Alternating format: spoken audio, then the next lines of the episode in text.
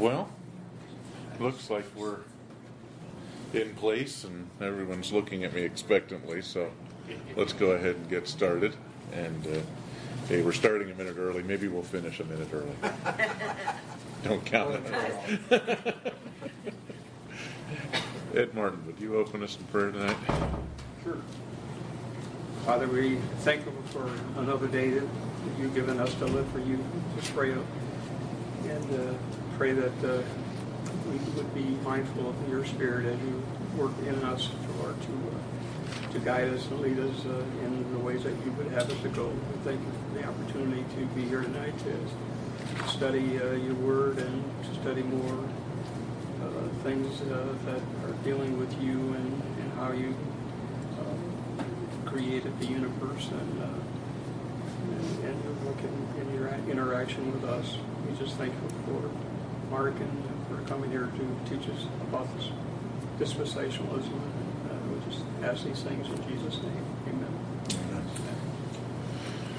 Okay, we are already in the fourth week, and already I'm despairing that I'm going to get through these notes. And what I'd like to do tonight is combine a couple of sections here to streamline things a little bit. Uh, remember last week we ended talking about progressive revelation, saying that there's there's a there's a progress of revelation. God doesn't give all of our information to us all at once, uh, but gives it to us uh, piece by piece as we're able to handle it and as we need it. And uh, part of the uh, revelation comes to us in a, in, if I can put it this way, something of a of a dispensation specific way.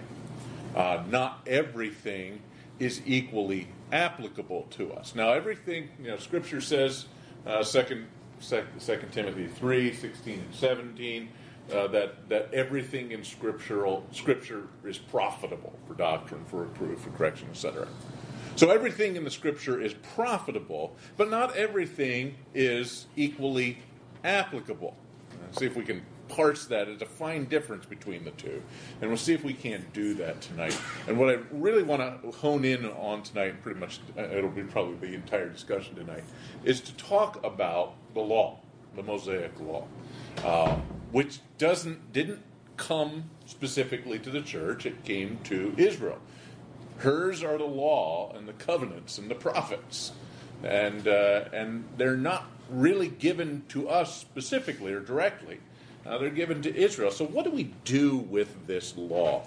And if I can take you first just to page 54, uh, what I'd like to do is do a, something of a summary of the function of the law, and then we'll come back here to page 13 where we, where we left off and see if we can't walk through uh, some specifics when it comes to the profitability of the law. What do we do with it?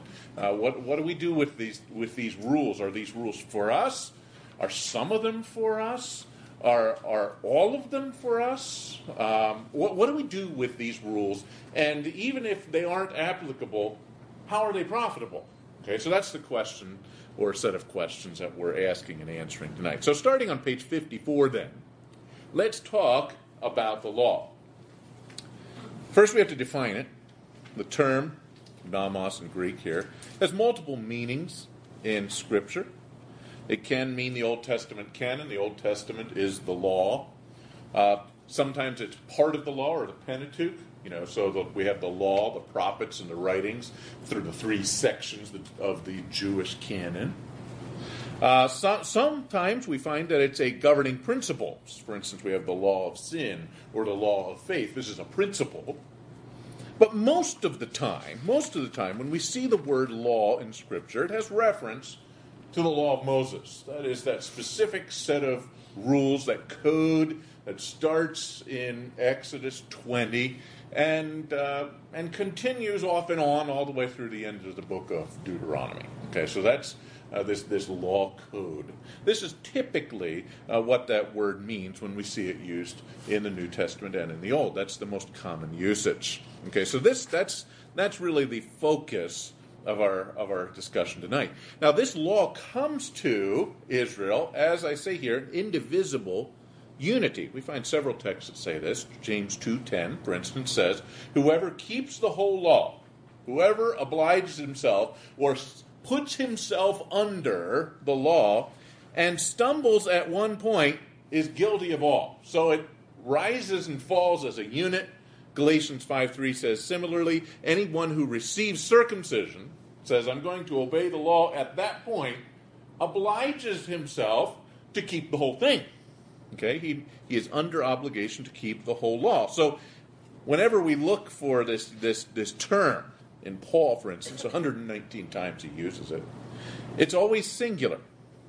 He's always thinking of the law as a unity. He doesn't really, he's not really talking about laws per se, although the law is made up of laws. He always talks about the law, not the laws or laws within the law. It's the law. And because he always thinks of it as a unit, it stands and falls uh, together. Now, it's true that we can look at this law and say and, and look and see there's different kinds of laws. Some of the laws were there to govern uh, the way the sacrifices were offered. Some of them were there to, to govern the nation. Some of them were just moral precepts. And so it is possible, I think, to divide the law into categories such as that. But Paul doesn't think in those terms. For him, it's all one unit. You can't just parse it up and say, this section of the law continues and this section doesn't all of it rises and falls together, even though we can actually see within the law different kinds of rules there. I say here uh, also that the law has inseparable penalties. If you oblige yourself to obey the law, you're not just under the laws, you're under its penalties. So, as many as are under the works of the law are under a curse. Because it is written, Cursed is everyone who does not abide, abide by all things written in the book of the law to perform them. Excuse me. Yes. You said page 54, but it's actually 52. Oh, that's right. You've got different notes. I'm sorry. Yeah, 52 for you. Yeah, yours is Blame just it on me. a hair different. Sorry. My bad. 52 for you. Uh, and perhaps we've spilled onto 53 by now. I don't know. No, it's still in 52. Okay. Okay, so there's penalties attached to the law. Uh, incidentally, we're on page 52. Uh, um, I'm trying to combine a couple of sections here tonight, so anybody who's coming in a little bit late tonight might be very confused. So uh, help your classmates out if they sneak in late. It says here that the law brings about wrath. Everyone who's under the work of the law is under a curse, because everyone who does not abide by all the things written in the book to perform them perform them are under a curse. So it's impossible to say that one is under a law and, and there be no framework for the enforcement of that law. Okay? A law without penalties is, as Dr. McCuney said, just good advice. Okay? So if you're if you're going to say these laws are for me, they're all for me, and furthermore, I am subject to the penalties associated with that law. Okay, all this eh, we're, we're building to something here, and specifically, we're building to the argument that we're not under this law, okay, because of the of because of because of all these details. Either either you're under the whole law, whether it's civil or ceremonial or or moral, you're under the whole thing, and in fact you're under the penalties as well. And most people are balk a little bit of that. You know, your kids, you know, talk back to you. And, Sorry, out to the backyard. We've got a stone here. Um, you know, it's you know, it's we, we, we, we tend to balk a little bit at, uh, at at some of those things. Okay. The law was, however, intrinsically good because it derived from God. It's a, really a reflection of the moral character and fiber of God, um, and given, and, and, and as given, was perfectly righteous. In fact, if someone could keep the law perfectly, he'd be right with God. Now, nobody could, so it really is just hypothetical. But in theory, uh, that was the that was the stipulation of the uh, uh, of the uh, of the of the the dispensation of law. Do this and live. But that was the tension. Nobody can do this, and so we're looking for someone to do it on our behalf. Okay. So, who are the subjects of the law? Well, Scripture says that the law was given to Israel specifically to Israel. Leviticus 26 These are the statutes and ordinances and laws which the Lord established between him and the sons of Israel through Moses at Mount Sinai. these are the laws that governed the Jewish people. It didn't govern the Babylonians or the Egyptians or whoever might have lived in Peru at the time. Okay? It was given to the people of Israel to obey. Psalm 147, he declares his words to Jacob, his statutes to his ordinances, and his ordinances to Israel. And here's the, here's the kicker he has not dealt this way with any other nation. As for his ordinances, they have not even known them.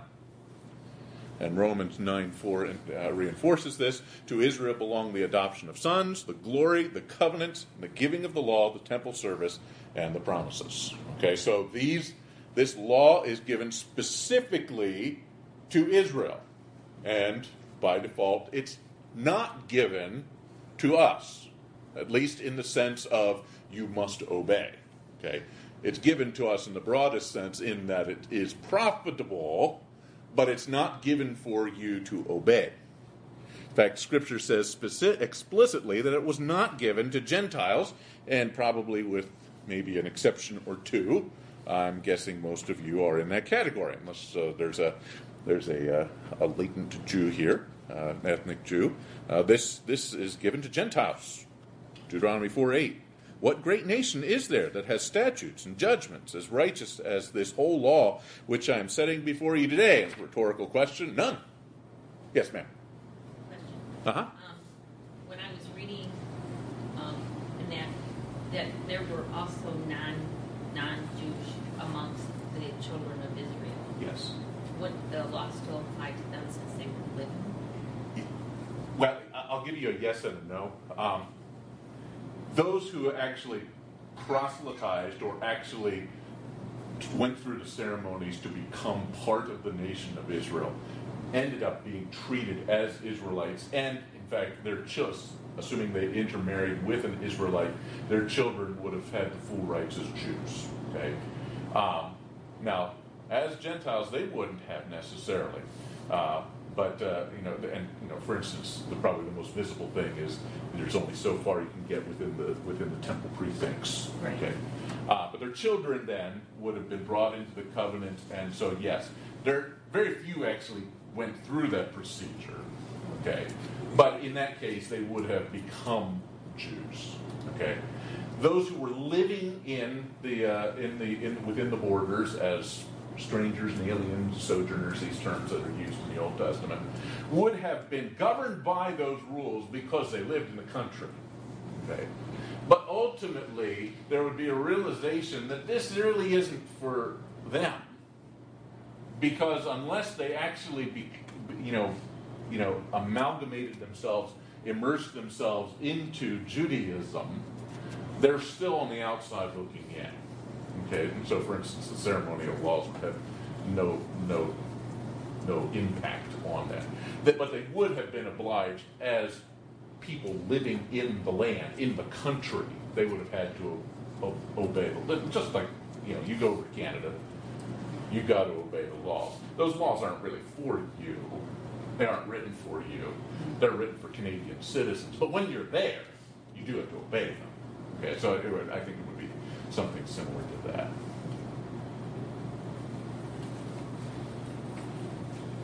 Okay? So, Gentiles aren't given the law. Gentiles do not have the law, Romans 2:14. Now, it doesn't mean that Gentiles are without restraint. They are without the Mosaic law. Those who do not have this written, those who don't have this Mosaic law still have the law written upon their hearts. What's Romans 2 14, 15, 16 tells us that, that they have the law of God written upon their hearts, and so they do have this obligation to obey God. At the same time, this is not saying that they have the Mosaic law written upon their heart in all of its detail, in all of its detail. Nor does it maintain, mean that the Gentiles could not voluntarily submit to the law and enter into the benefits of the law as strangers and sojourners. So there's your, your question right there. And, and there's rules as to how to get in into the community and how you would be a participant in it. Nor does it even mean that the Gentiles were not responsible for the specific revelation contained within the law. They were obliged before God to know what was there and and to and to and to do what was necessary to ex- express faith in God. The Gentiles, I, I, I, ideally, we find very early on, Exodus 20, uh, were to come to employ the priestly services of the nation of Israel. Okay? Israel was to be what? A kingdom of Priest. kingdom of priests for the nations. Okay, and in fact, there was an enormous section of the of the Temple Mount that was dedicated to the Gentiles. It was the court of the Gentiles. Remember when Jesus comes in in in there uh, right before, uh, right after the uh, triumphal entry, and uh, he's upset with those who have set up shop there. And what does he say? My house is supposed to be what? A house of prayer for the nations. So move out of the way so that the nations can have a place to pray. Now, there weren't any. I mean, that was the failure of the Jewish people. But that was the ideal. There was supposed to be an enormous number of people coming, flocking to Israel to employ her uh, high priestly services. I think we get a little bit, bit of a picture of that under Solomon when the nations of the earth troop past and, and bring their gifts to Solomon. I think we just get a little glimpse into what we can expect in the millennium when nations will stream to her light. Okay? Uh, but but so so so these these nations were responsible for the revelation that was available to them but the law wasn't given to them or for them d here though it does mean that the mosaic law was not given to gentiles with the same range of function in which it served the covenant community not having the law gentiles are judged as those not having the law they're judged without the law. Not being a part of the covenant community, Gentiles would find many of the individual laws stripped of meaning and impossible to keep. For instance, there's rules here against mixed seed and mixed clothing, and the point was to distinguish Jews from the nations. Well, if you're part of the nations, well, that doesn't make any sense, okay, because you're not trying to separate from the nations if you're the nations. Okay, so, so some of these laws would have been head scratchers uh, for folks in the nations. Yes, question. What does that really mean? To say that they're judged without the law? I mean, because the Lord is still, you know, I, I guess I don't really understand.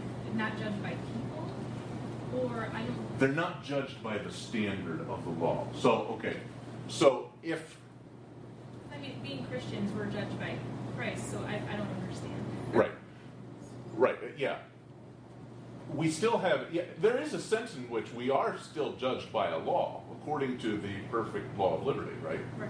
we as Christians are judged according to the perfect law of liberty. So when we come to the judgment seat of Christ, it's, it's not as though our obedience to that law determines whether we get into heaven or not, but it does determine, in some sense, reward and and the uh, and the approval that, that God gives to us on a on a, you know on a on a as, as he as he examines the works preparatory to our place in heaven.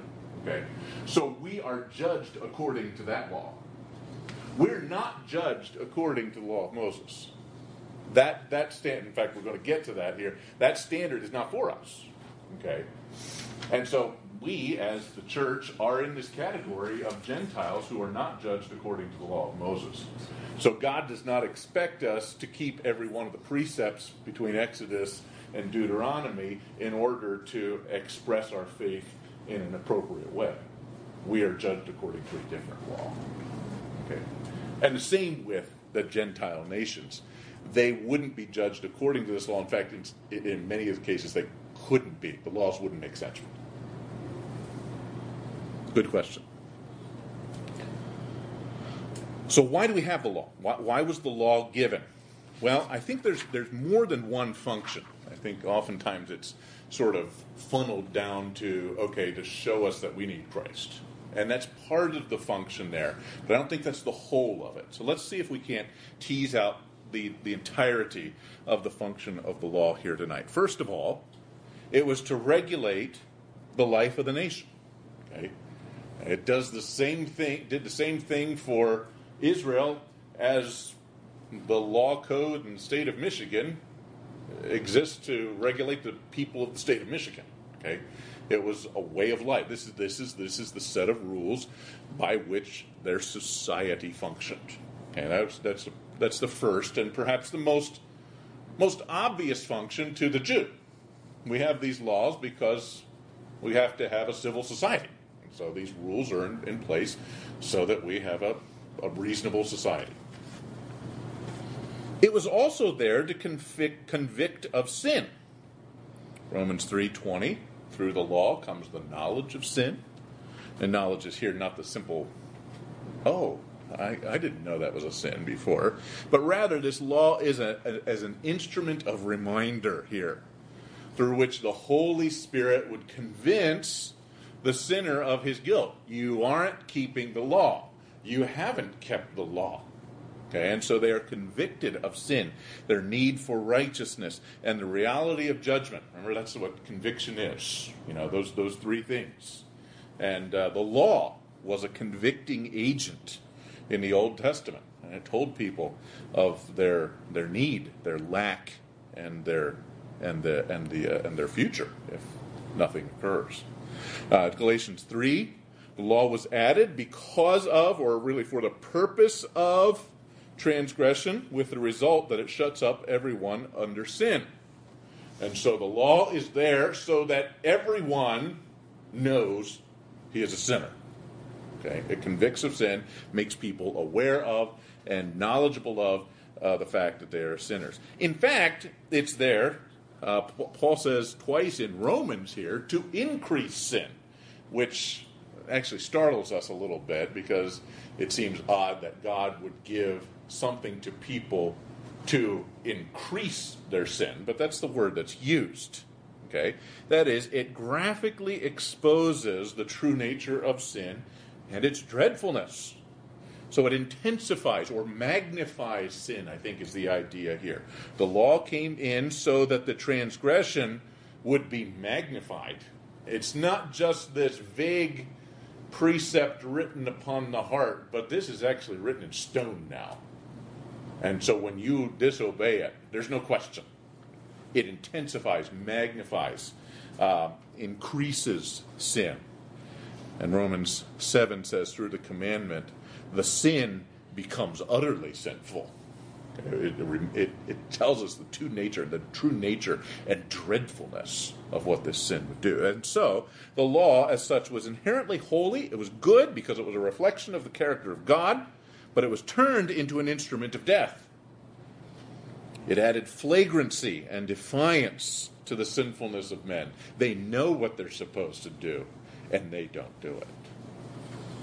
They could no longer plead ignorance. Brings us then to the next point. It condemns all who are obliged to keep it. It really seems kind of negative here, but hey, that's what we've got. Romans 3:19 Whatever the law says it speaks to those who are under the law so that every mouth may be shut up and all the world may become accountable to God. And so there's a condemnatory function of, of the law specific to Israel, but I think it applies in principle to the whole world. Okay? Yes, the Gentile nations are not obliged to keep the law of Moses, but they are obliged to keep the law of God and so they're answerable to a moral code, linked, I think, in some sense to the Mosaic law, and so it's condemnatory. Exactly that. Romans three nineteen, whatever the law says. Mhm. Okay, so it is that that's not referring to the Old Testament Mosaic law because we just read the verses. You just read the verses that said specifically the Old Testament Mosaic law in and of itself is not for Right. the nations. It's for it's for Israel. Now we see it says that all the world may become accountable to God. Right.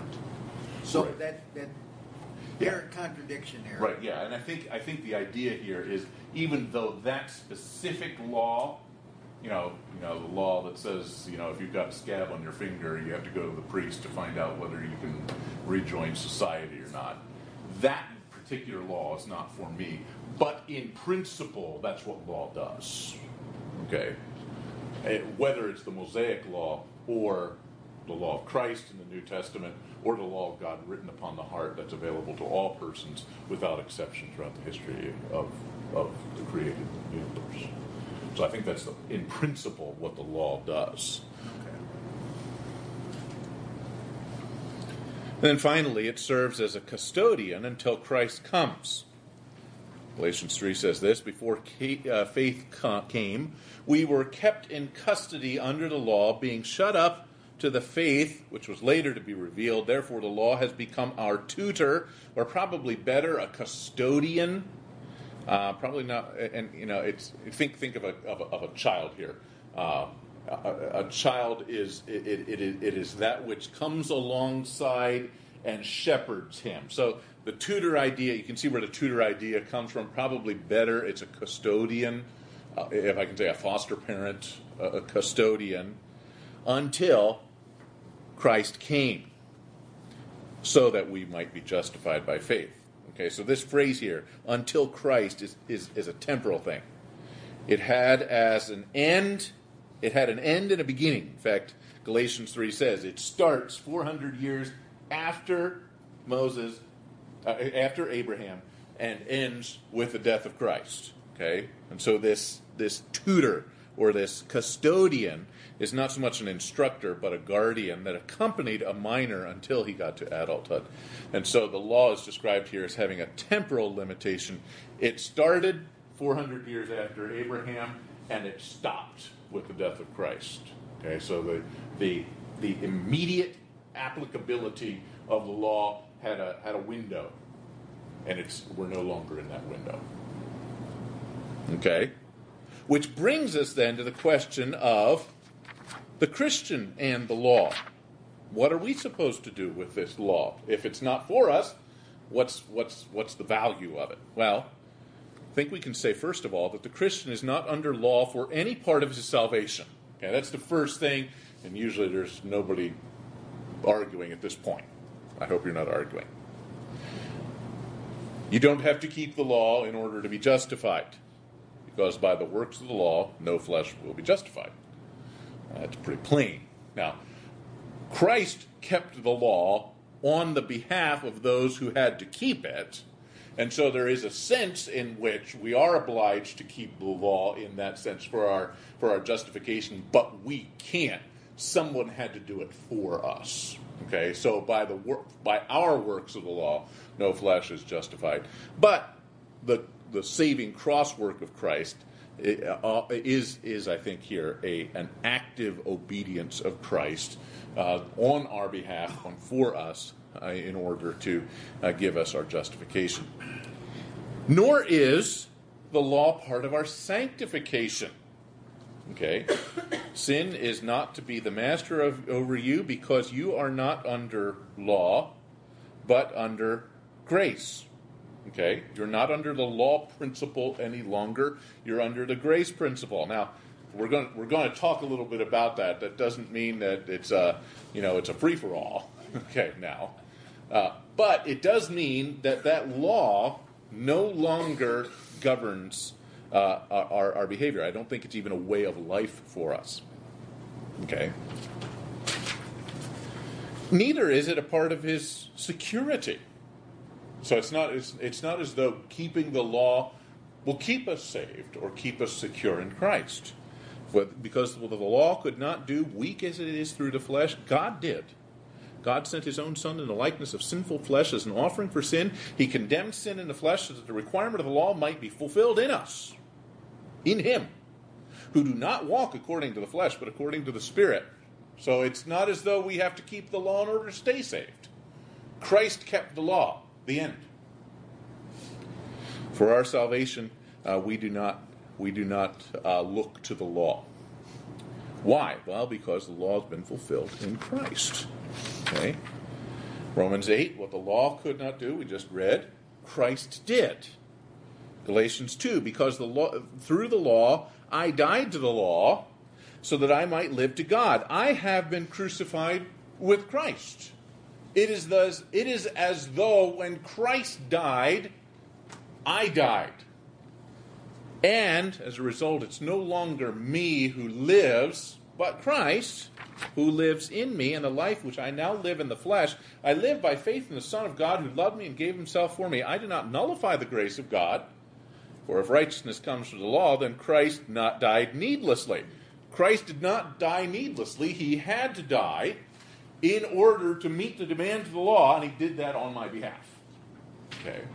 So the law is done because Christ completed it. He kept it perfectly in his life, and then he, and by extension, then he even died, even though he didn't need to for any violations that he had committed. He died to meet the penalty for those who had violated the law, and which is sometimes called here the active and passive obedience of Christ. Talk about that in Doctrine of Christ. I think we talked about this about four years ago when I was here. What do we mean by active obedience? Well, actively, Christ obeyed the commands of the law. He earned positive merit. He secured righteousness that he might give to us. We receive a righteousness that is not our own. We receive the righteousness from God that is not our own. So he kept the law perfectly, and that righteousness is imputed to our account so that we have positive righteousness before God. We also get, though, passive obedience. That is the suffering obedience of Christ. You see passive, think, think in terms of passion, the suffering obedience of Christ. In his suffering, he received the penalties that were due us, absorbed its guilt, and made payment uh, for the guilt that we imputed to him. So we have this great exchange. I give him my guilt, he pays it on the cross. He gives me his righteousness that he earned in life. Okay, so that's that's the, the, the great transaction uh, that gives us justification. But it's all tied to the law. Okay? Christ had to keep the law. And, and you know, sometimes I, I, I give a trick question. Sometimes i am telling you it's a trick, so you, you know you probably want to answer oppositely what you think. But uh, I say, is it is it enough for Christ to have died for our sins? And usually, is, is that enough to get us into heaven? Christ died for our sins? And usually the answer is, well, yeah. But actually, it's a trick question because not only did he have to die for our sins, he had to live the perfect life on our behalf as well. So it's not as just that the penalties are paid, but actually we have positive merit that grants us standing in heaven. Okay, and so both of these are tied up with what Christ does to the law. And having done this, the law's done. It's canceled out. So by, by being co crucified with Christ, the law's requirement has been met, its function is terminated. In Christ, the believer is regarded by God as having kept the law perfectly, and any attempt to rely on the law by doing it is misguided and futile.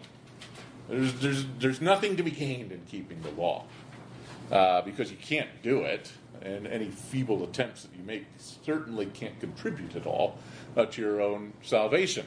Christ did it for us perfectly.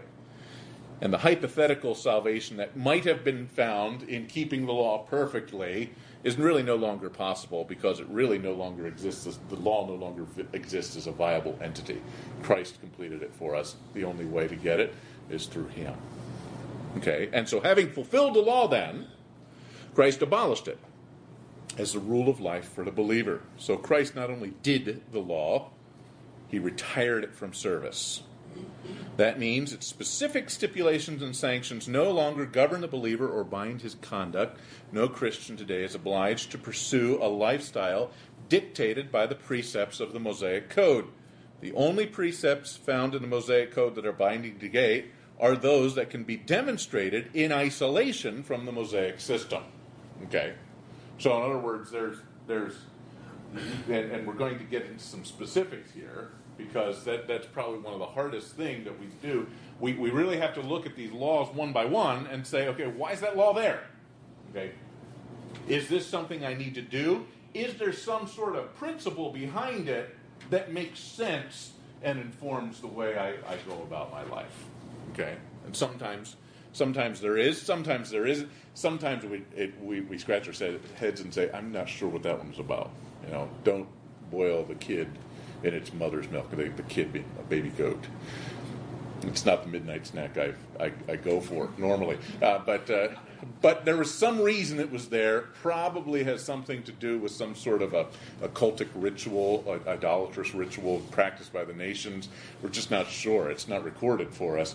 Um, and so when we're trying to apply that to ourselves, obviously the point is not to, you know, the, the, the act, but here probably is to avoid idolatry, which is a, which is a good guiding and governing principle that is repeated in the New Testament.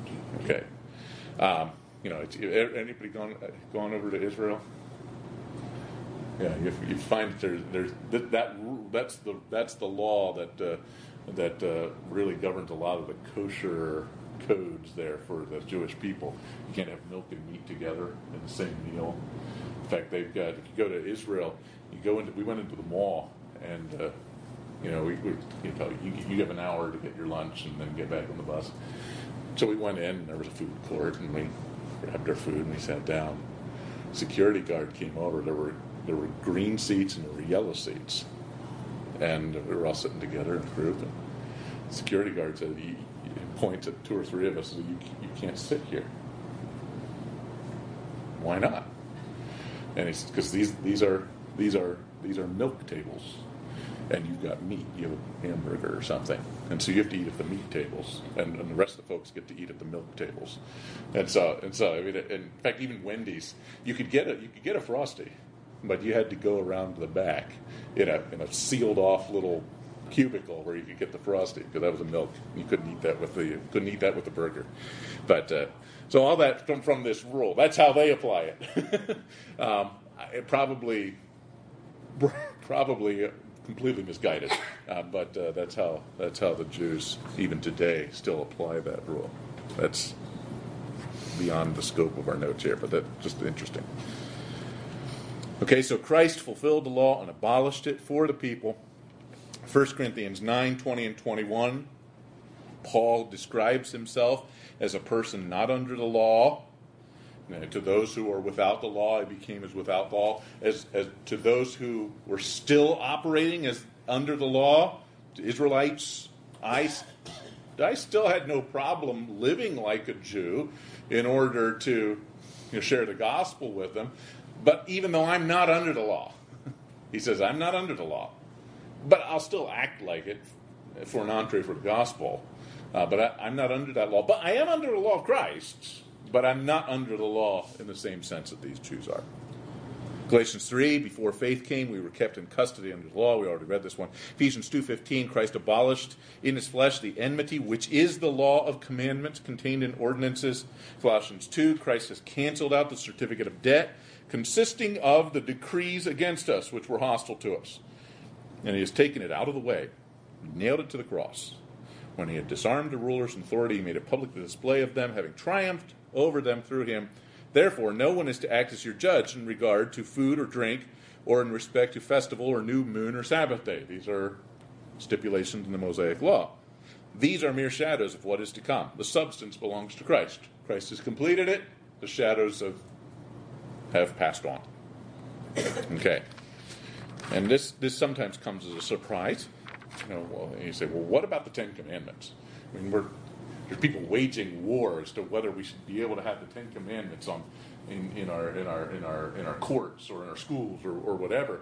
If I'm saying that the uh, the law has been set aside, then the Ten Commandments have been set aside too, or should we really be pushing for that? And and and and my answer is here. Well, even the Ten Commandments, as the Ten Commandments, have been set aside. Now, all but one of these is repeated in some form in the New Testament. One is not. Which one? Sabbath. The Sabbath command. I mean, that one's that one's not repeated at all.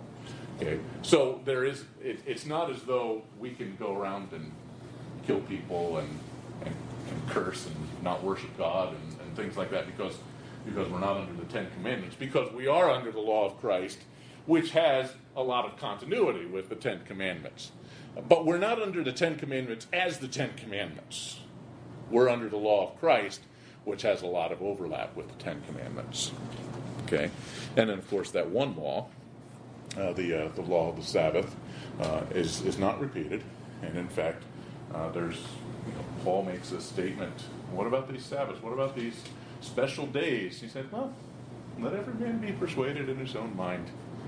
Well, which doesn't sound like the thou shalt and thou shalt nots of the uh, Ten Commandments. Uh, but that's what he says. Uh, but, it's, but that's not a problem for the dispensationalist. It's not a problem that one of those is, is left out because the Christian is not under the Ten Commandments qua the Ten Commandments, as the Ten Commandments. Okay? Instead, he's got a new law that governs his conduct.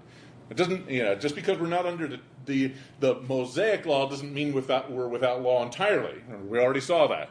It's not, it's not as though I'm without law, but I'm not under law in the same sense as the Israelites were. Okay, Paul says.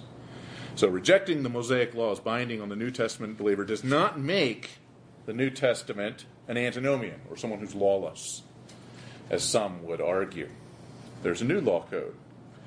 James calls it the royal law or the law of liberty. Paul calls it the law of love. That supplies a new rule of life for New Testament believers. By some counts, as many as 1,300 rules are in the New Testament. Nearly twice, in fact, what you find in Exodus to Deuteronomy. Um, now, again, just as in the Old Testament, these laws do not justify anyone. Okay? Nor can they even sanctify a person, but it does provide a rule of life that any true believer will desire and determine to follow. Okay? Okay?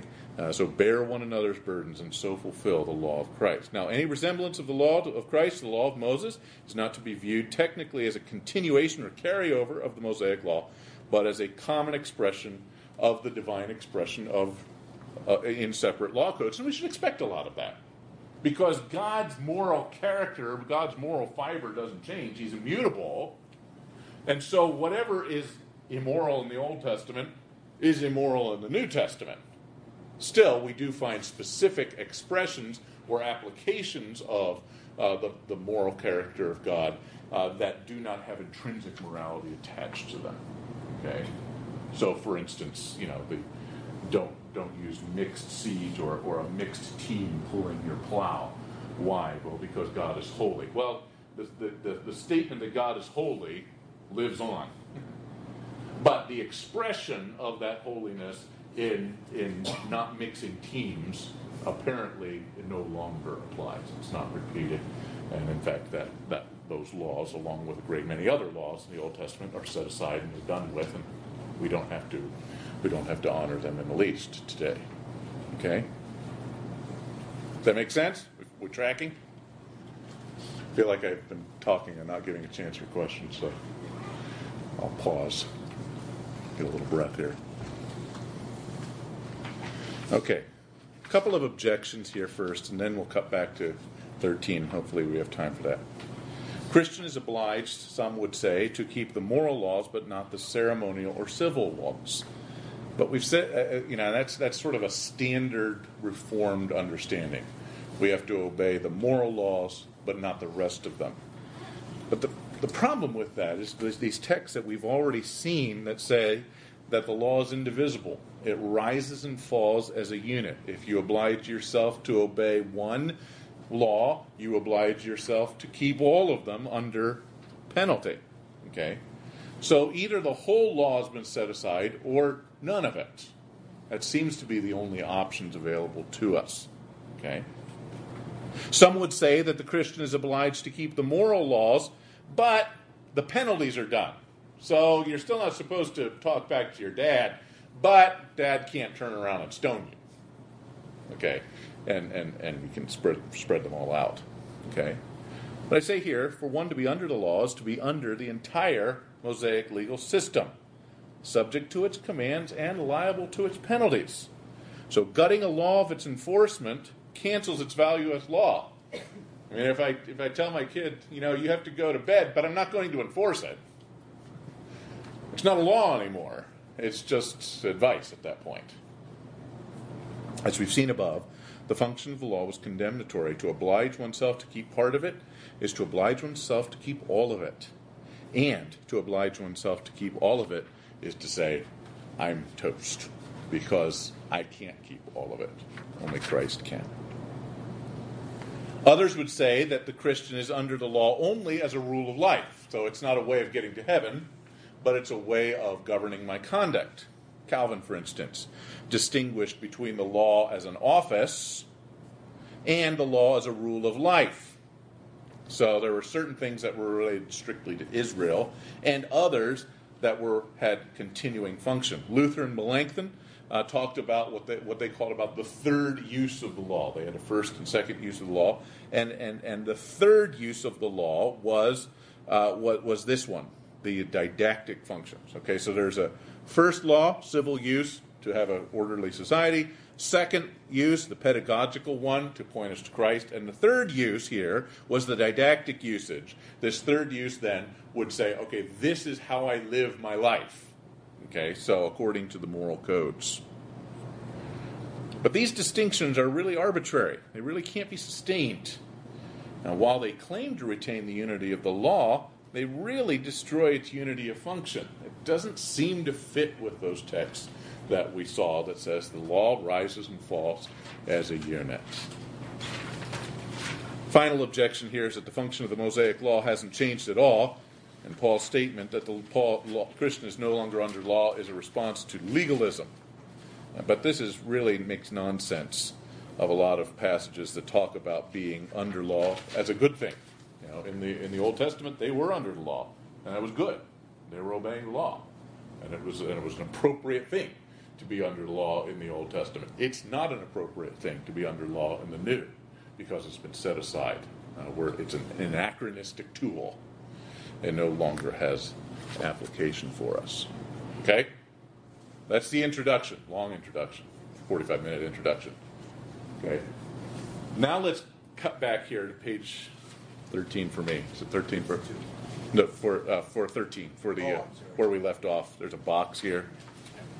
Uh, model for determining whether a principle is transdispensational. So when I look at, I'm, you know, I'm reading through numbers right now in my scripture reading uh, for because I'm you know, trying to do three chapters a day, and so I'm I'm I'm in the end of numbers right now. At least my at least my uh, Bible reading plan has me in the end of Numbers right now. And I'm reading through this, and I'm, I'm coming, coming across an awful lot of laws, an awful lot of rules. What do I do with these rules? I mean, is it is do I obey them? Do I think, hey, I'm just glad I don't have to do all these things, or, or what, what do I do with them? Okay. Well, here's here's a here's a here's a grid I've tried to put together to decide uh, whether or not I should think of these rules as having some sort of, of behavioral impulse attached to them, or whether they're simply informing things. Okay? Dispensationalists, I say here, do not deny that principles and practice introduced in early dispensations continue today. Okay? We, we, we recognize that God has a moral code it is, a, it, is a, it is an eternal moral code that binds people of every age. Okay?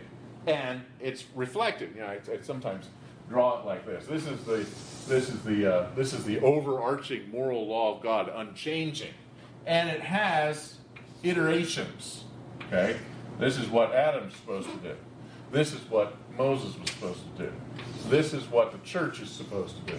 This is what we're all supposed to do when we get to the millennium. Okay, and so we have these law codes that drop down out of this eternal moral standard. Okay, and so we should see, we should expect to see a lot of overlap. Not not complete overlap because some of these things are specific to the to the dispensation. Uh, the things that talk about how to raise an army in, in the Old Testament just don't apply to the church. Yeah, who knows? Maybe uh, after ISIS gets done with us, we'll have to. But no, I'm, I'm joking there. But uh, but but that's not that's not the function of the church. And so we, we recognize that those portions of the law uh, have absolutely no value for us in the church today, as far as what to, as, as far as what we are supposed to do. So there's continuing principles in that there are overarching moral principles that, gov- that govern everything. Okay? Some suggest that God's moral standard changes or develops or evolves, and I think that's a, something I'm, I, I, I really want to sort of sort of shoot down. It's sometimes used as the uh, the application of of uh, Matthew five, right? Uh, Moses said, "Don't kill," but I say to you, "Don't hate." Moses said, "Don't commit adultery," but I say, "Don't even look at a woman." Okay, and so some have come along and said, "Okay, well, God's moral standards are tightening. He's he's he's expanding uh, what his expectations are. But I don't think that's really what's going on in Matthew. Matthew is not saying here, hey, in the Old Testament, it was okay to hate people as long as you didn't kill them. No, that wasn't the point at all. The point was they really shouldn't have hated in the Old Testament. God didn't actually say this, but they should have deduced it. You know, don't do the things that lead up to killing someone. Okay? And so I think he's giving an explanation of the law, not an expansion of the law per se. Uh, so because God's God's moral standards don't change because he's an immutable God with respect to his his morality. And again, we said covenantalists or reformed folks typically offer options such as the ceremonial civil moral division. The moral lives on, the ceremonial and civil don't. Some would say the, uh, and there's big words here, but they're not really, it's, it's really not a hard concept here. Some suggest that the apodictic laws, uh, these are the, the, the uh, these are the thou shalt and thou shalt nots, uh, live on, but the case laws do not. So if your uh, neighbor steals one of your oxen, in this case, this is what you should do. Okay, so these are called case laws or casuistic laws, and those don't live on. Only the thou shalt and thou shalt nots. Okay, so these are these are artificial distinctions or divisions that are put into law as as an attempt to say, okay, which of these laws do we have to obey and which of the laws can we disregard? Okay, that's that's the typical reformed answer. But as we've said, I don't think any of those really work. Okay, so what what can we do? So we, we see something in the Mosaic law to, to do X or don't do X. Is that something that is an expression of the eternal moral law of God? Or is this something restricted entirely to Jewish function? Well, I've got some questions that I think you can ask to sort of to, to help you out in that question. I think we've got time here. First, is the principle part of the natural created order? There does seem to be a priority placed on the revelation given in the garden. These ground rules uh, that are there for the perpetuation of creation that extend to all dispensations. For instance, be fruitful, multiply, fill the earth, subdue the earth, eat the food of the earth, cultivate the earth, or do work, I think. Others take the form of principles that were to be inferred. Capital punishment for murder is based on the creation of man in God's image. Genesis 9 says so.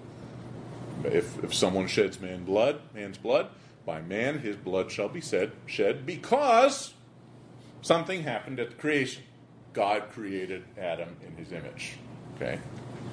Female headship in the home or church is a violation of the created order. That's what Paul says.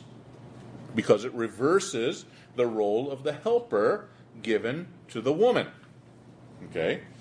And if you have trouble with that, I'm not looking up right now because I don't want to look at, look at anybody specifically here. If you have a problem with that, take it up with Paul. Okay? Paul says homosexuality is not natural. It's not part of the original created order. I mean, we should be able to infer this that there's no way to be fruitful and multiply and cleave and become one flesh. It's biologically impossible. Okay? And and Paul says as much in Romans 1. That's not natural. So don't do it. Divorce and adultery, Christ says in Matthew 19, and arguably polygamy violate the purpose of co- and, and covenantal marriage arrangement established in Genesis 2. Okay, these things don't work according to the ground rules with which God created his universe. Having then gone through that, and you say, okay, what I'm looking at, this rule, it's not one of the ground rules. Okay, so now we move to step two, question two. Is the principle commanded and practiced in multiple dispensations, and specifically in our own? And this is a complicated question because that answer is not always is not not always a simple one. Some New Testament commands, for instance, perpetuate identically or nearly identically revelation from the previous dispensations. Those are the easy ones. Okay? The New Testament says don't kill. The Old Testament says don't kill. Pretty easy. We shouldn't kill. Nine of the Ten Commandments are there. The summing up of the ethical standard love God, love your neighbor. That's in the New Testament. That's in the Old Testament. It's something that, that, is, that is equally applicable across the board. That is, that is part of the ethical expectation of God from day one to day last. So we can assume that these are that these are direct statements of the moral will of God, eternal principles that find statement in multiple dispensations. These are the easy ones. Now, this does not mean that the Mosaic Code is still in effect at those points, but rather that these are expressions of the all-encompassing moral expectation of God for all ages. But it gets harder. That, that was the easy one. It becomes harder. Letter B. Some Old Testament practices appear in our dispensation in altered form. So, for instance, a form of priesthood exists in the New Testament, but the high priesthood has been done away with, and various priestly functions performed are performed by individual believers. We're supposed to be, a, we are in some sense a kingdom of priests ourselves, and we are representing each other to, to God prayer um, and, and, and in service. Okay, so we are functioning as priests for one another, and we are representing each other to God in prayer and in service. But there is no high priest anymore. You know, Ken Brown isn't your high priest. I hate to break that to you. He's not a, he's, he's a priest like the rest of us. we have the priesthood of all believers. In fact, that's a sort of a standard Baptist principle. We're all equally priests. We all represent each other to God in prayer and in service. But there isn't a high priest because there's only one high priest. That's Jesus Christ.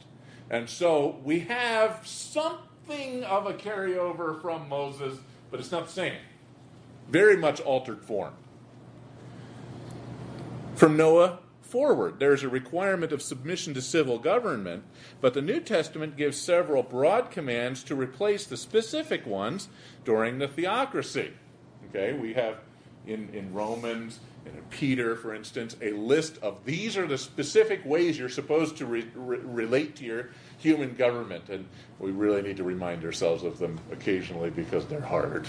okay, uh, but you don't see lists like that in the Old Testament because everything was wrapped up in the theocracy. You obeyed God by keeping the law, and there really wasn't a division of church and state or temple and state. They were all sort of mixed and mingled together. Okay? So we have something of the similar principles, but it's very altered in form. So, what do we do with these? Well, we can assume that eternal principles are in view, but the practical impl- implementation of these principles may vary as dispensational and cultural circumstances change. Okay, so every civil law that's in the Old Testament has a reason. We should try and figure out what that reason is. And then, having discovered what that reason is, to operate in accordance with the principle, although not necessarily the application of that principle. Some commands, these are getting harder as we go, some commands appear in other dispensations but not ours. And I say actually there's four categories here. One, There are some commands and practices that demonstrably are fulfilled in Christ and have no application today. Animal sacrifices, for instance. Sabbath observance, which is the anticipation of the rest that is accomplished in the sacrifice of Christ. And so there is no Sabbath command today, not because we shouldn't rest or give time over to the worship of God, but because that specific idea of, of this Sabbath rest, which is anticipated in that, in, that, in that seventh day, is actually dawned here in the present day. We have entered into his rest through the blood of Christ. And so that's why, to, to me, to, for most dispensationalists, it's fairly important to say there's no Sabbath. Because to say there's the, the Sabbath continues is to say that the, the expectation hasn't been fulfilled yet. We're still waiting.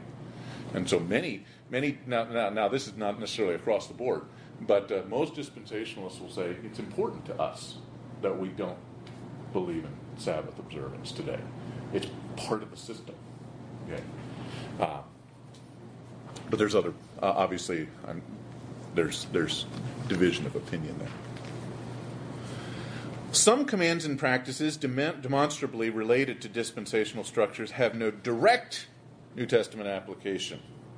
Direct application. So, animal sacrifices, as rightly relating to the community, are suspended, but, as we're going to see, they're going to come back in the millennium. Not as a means of salvation, but as a way of being rite with the community. That's that's gonna that's gonna it's one of those things, uh, but we'll get there. Not tonight. Circumcision is an identifying sign of both the Abrahamic and the Mosaic covenant people, but not our people. Okay, so the church is not under that rubric.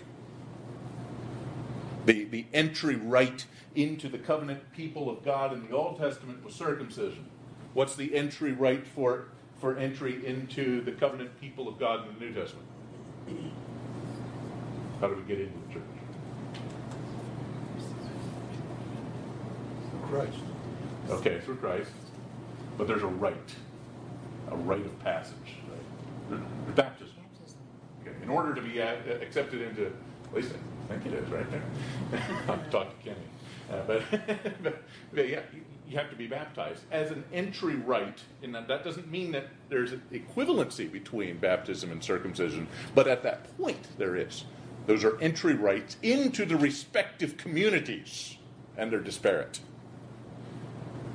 Tithing, for instance, was a means of funding the political and cultic structures of national Israel, but it's not mentioned except by illustration in the church. Okay, it's because it's a different structure it's funded differently. Thirdly, here, I'm uh, past time here. Some commands and practices further explicate clear creation motifs and otherwise transdispensational moral principles, and probably should be regarded as equally transdispensational, as, as, as broad, even though they're not repeated. So, for instance, incest and bestiality are not mentioned in the New Testament, but because of the of where they appear in the text and the nature of them, we're probably talking about something that is broad. It's not as though incest and bestiality have suddenly become right. Same with premarital sex, which appears in the Old Testament in context with adultery as a violation of the covenant. That's, that's probably not something that's you know been suspended now for the New Testament, even though a, a direct statement that premarital sex is wrong is, is, is lacking in the New Testament. Abortion, which is specifically addressed in Exodus 21 as a moral principle, is clearly an instance of murder and is treated as such by God. And so in the New Testament, it's wrong because murder's wrong. I mean, it's, it's an extension of the command not to murder. Finally, this is the hardest one of all commands demonstrably tied to transient cultural practices have no direct application, but the principle persists. Okay? We'd already talked about the kid and its, its milk. Let's go to the next one. The injunction against muzzling an ox as it treads out the grain has been set aside along with the rest of the Mosaic Code, and in fact, most of us don't have any ox at home, oxen at home. But the need for fair compensation remains. That's the principle.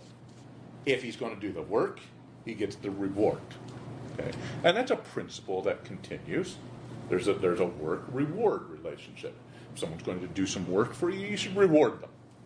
The, the, and the laborer is worthy of his hire is a, is a New Testament principle uh, that really reflects that. Paul's injunction for women to cover their heads is laced with culture, cultural symbolism that no longer exists. The principle of male headship, however, extends all the way back to creation. So it's probably in their culture a sign of, of, of authority and, and submission to authority, which is why he had that. You know, one that, another one that comes to mind here is, you know, build parapets on your roof. Okay, why, why is that law in the Old Testament? Well, because people used to live on their roofs. Uh, it was the second floor. And if you got little kids running around and there's no fence on the on the edge of your roof, and that kid falls off and gets hurt, killed, and you're in trouble. So how do we apply that today? Well, not by building fences around our roofs, because at least my kids don't play on the roof. Yeah.